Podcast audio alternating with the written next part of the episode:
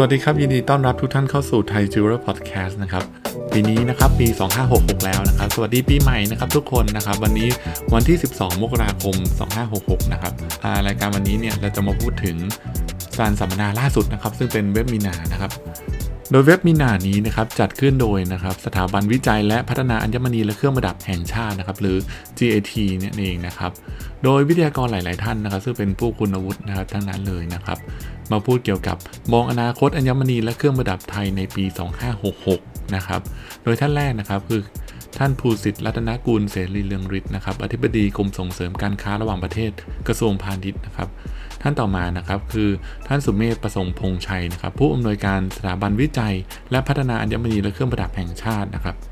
ท่านต่อมานะครับ คุณกิติศักดิ์อุดมแดงอารามนะครับ หรือว่าพี่แซมนะครับ นายกสมาคมผู้ส่งออกเครื่องประดับเงินไทยนะครับ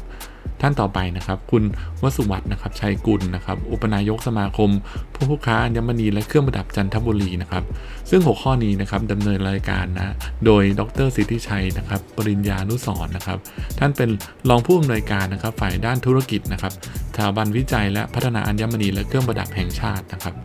โดยงานนี้นะครับจัดขึ้นวันที่นะครับ วันที่ 10 มกราคม 2566 ซึ่งทางสถาบันเนี่ยก็เปิดให้ทุกคนเนี่ยสามารถเข้าฟังได้เลยนะครับตั้งแต่ 9 โมงถึง 11 โมงครึ่งนะครับโดยวันนี้นะครับทางไทยจูเรอร์พอดแคสต์นะครับก็จะมาสรุปประเด็นสำคัญ ให้ทุกคนได้ฟังนะครับว่าแต่ละวิทยากรแต่ละท่านเนี่ยพูดเกี่ยวกับอะไรบ้างนะครับ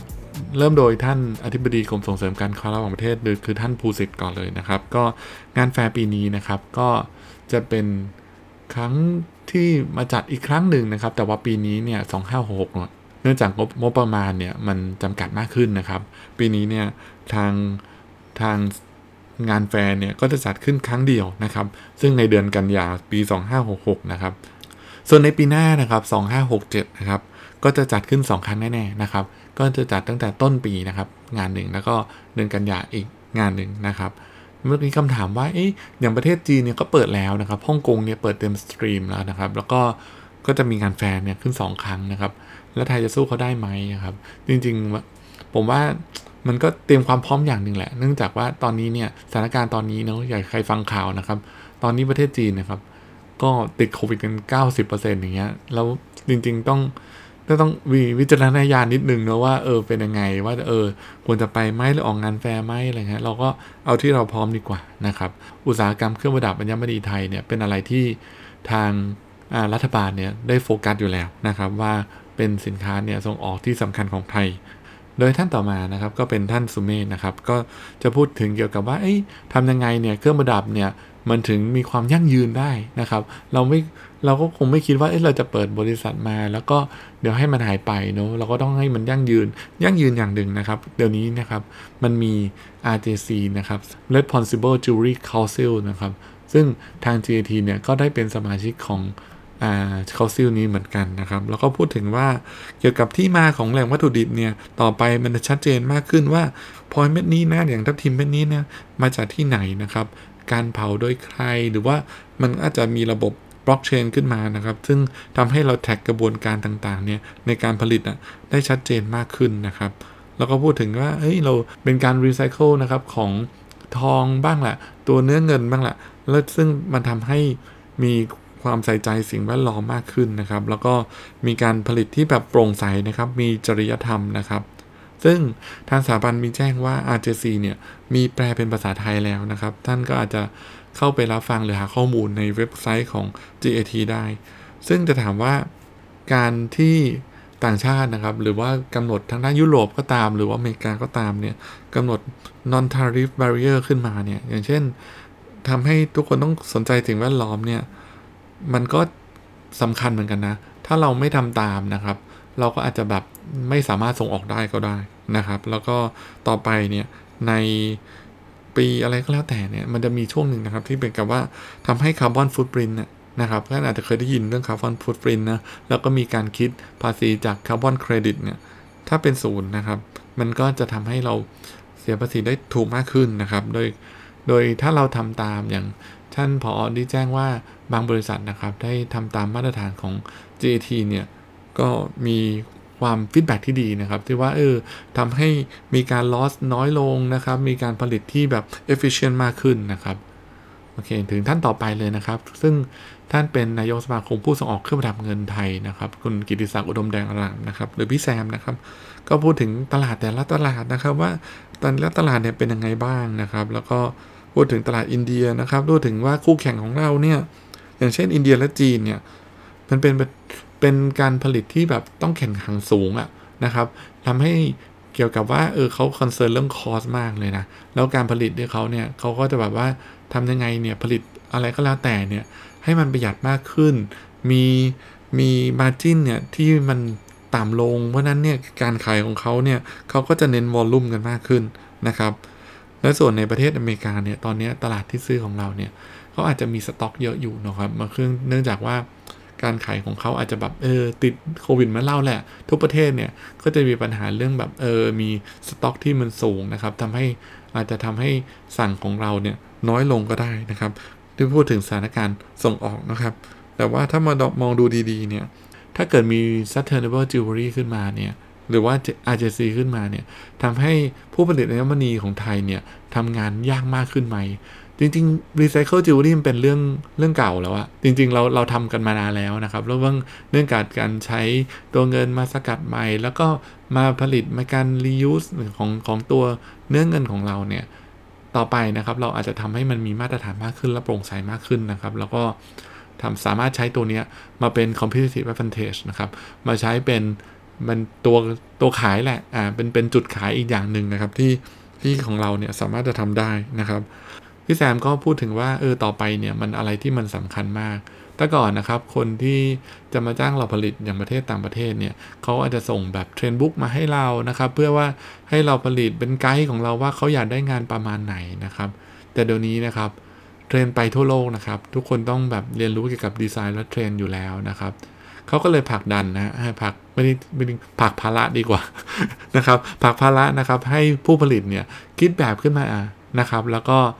ให้ไปเสนอเขานะครับ แล้วเขาก็จะเลือกจากแบบที่เราทำนี่แหละนะครับข้อดีก็คือว่าเราสามารถที่จะแบบต่อยอดเป็นแบบดีไซน์ดีไซน์เองดีไซน์ของตัวเองเราขายดีไซน์ของตัวเองได้นะครับ แต่อย่างหนึ่งนะครับ เนื่องจากเราเป็นอุตสาหกรรมที่ทำเครื่องประดับส่งออกนะครับ ก็อาจจะเป็นเรื่องที่ว่าดีไซเนอร์เนี่ยเนื่องจากเราไม่มีแบรนด์เป็นของตัวเองเนาะเออนะครับดีไซเนอร์เนี่ยก็อาจจะได้รับได้รับค่าตอบแทนเนี่ย ที่ไม่ได้สมน้ำสมเนื้อเท่าที่ควรนะครับ เพราะว่าเออเพราะว่าเราไม่มีแบรนด์เป็นของตัวเอง แต่ถ้าเรามีแบรนด์เป็นของตัวเอง มีการโปรโมทมีการเล่าเรื่อง storytelling ที่สำคัญแล้วเนี่ยมีการทำให้เป็นจุดน่าสนใจแล้วเราก็สามารถจะส่งออกโดยแบรนด์ของจิวเวลรี่ของไทยได้เนี่ยมันก็จะเป็นจุดหนึ่งที่เราสามารถที่จะไปสร้าง margin หรือว่าทำการขายที่มีกำไรมากขึ้นได้นะครับ ที่ที่ให้สองหลักสำคัญนะครับ ก็คือว่าต่อไปเนี่ยการแข่งขันเนี่ยมันก็จะสูงมากขึ้นนะครับ แล้วก็เป็นความท้าทายอย่างแรงนะครับ ปีนี้นะครับ โดยการแบบมีการต่อไปเนี่ยพนักงานของเราก็จะมีการแชร์รีซอสกันมากขึ้นว่าเอ้ยเราจะแบบช่วยเหลือกันยังไงในในกลุ่มของเรานะครับ ต่อไปนะครับก็จะพูดถึงคุณวสุบัตนะครับชัยกุลนะครับ ซึ่งท่านเป็นอุปนายกสมาคม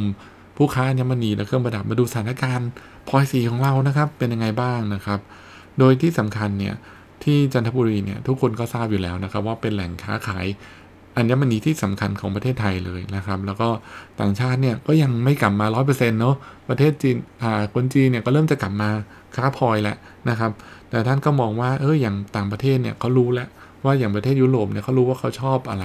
นะครับ แต่คนจีนเนี่ยก็จะเปลี่ยนไปเปลี่ยนมาเนาะเขาอาจจะไม่ ไม่นิ่งพอสมควรว่าเฮ้ยเขาชอบพลอยเนื้อแข็งนะ หรือว่าชอบพลอยเนื้ออ่อนนะครับ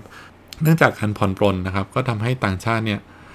เข้ามาได้มากขึ้นนะครับ เนื่องจากเขาเอาพลอยก้อนเข้ามาขายของเราแน่นอนนะครับ ก็คือชาวแอฟริกาหรืออะไรก็แล้วแต่นะครับ เขาก็จะเอาพลอยก้อนมาขาย แล้วก็เอามาเจรไนแล้วก็ผลิตที่ประเทศไทยหรือจันทบุรีนั่นเองนะครับ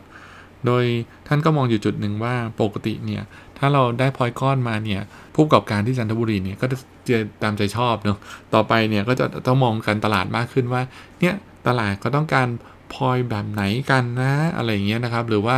เป็นแบบอะเป็นรูปโอเวลไหมหรือว่าเป็นกลมไหมหรือว่าเป็นแบบสี่เหลี่ยมเรเดียนคัตหรืออะไรก็แล้วแต่หรือว่าไดมอนด์คัตที่ต่อมานะครับ ก็จะทำให้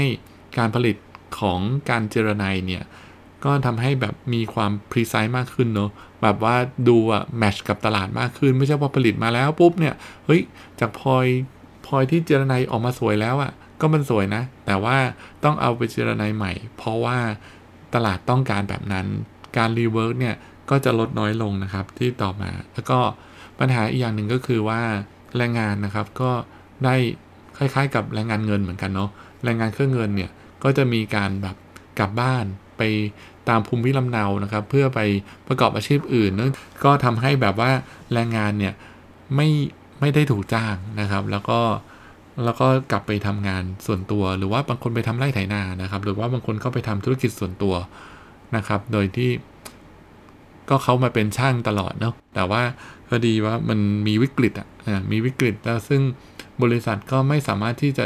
จ้างได้นะครับ ซึ่งกว่าจะกลับมาได้เนี่ยเขาก็ต้องทำใจพอสมควรนะว่าเอ้ยเราเคยออกไปครั้งหนึ่งแล้วมันเจ็บอะใช่ไหมเออไม่ออกไปครั้งหนึ่งแล้วมันเจ็บบอกเฮ้ยกลับมาแล้วเขาจะดูแลเหมือนเราอย่างดีไหมอะไรอย่างเงี้ยนะครับ ก็เพราะนั้นเนี่ยจะกลับมาช่างแต่แต่ละคนจะกลับมา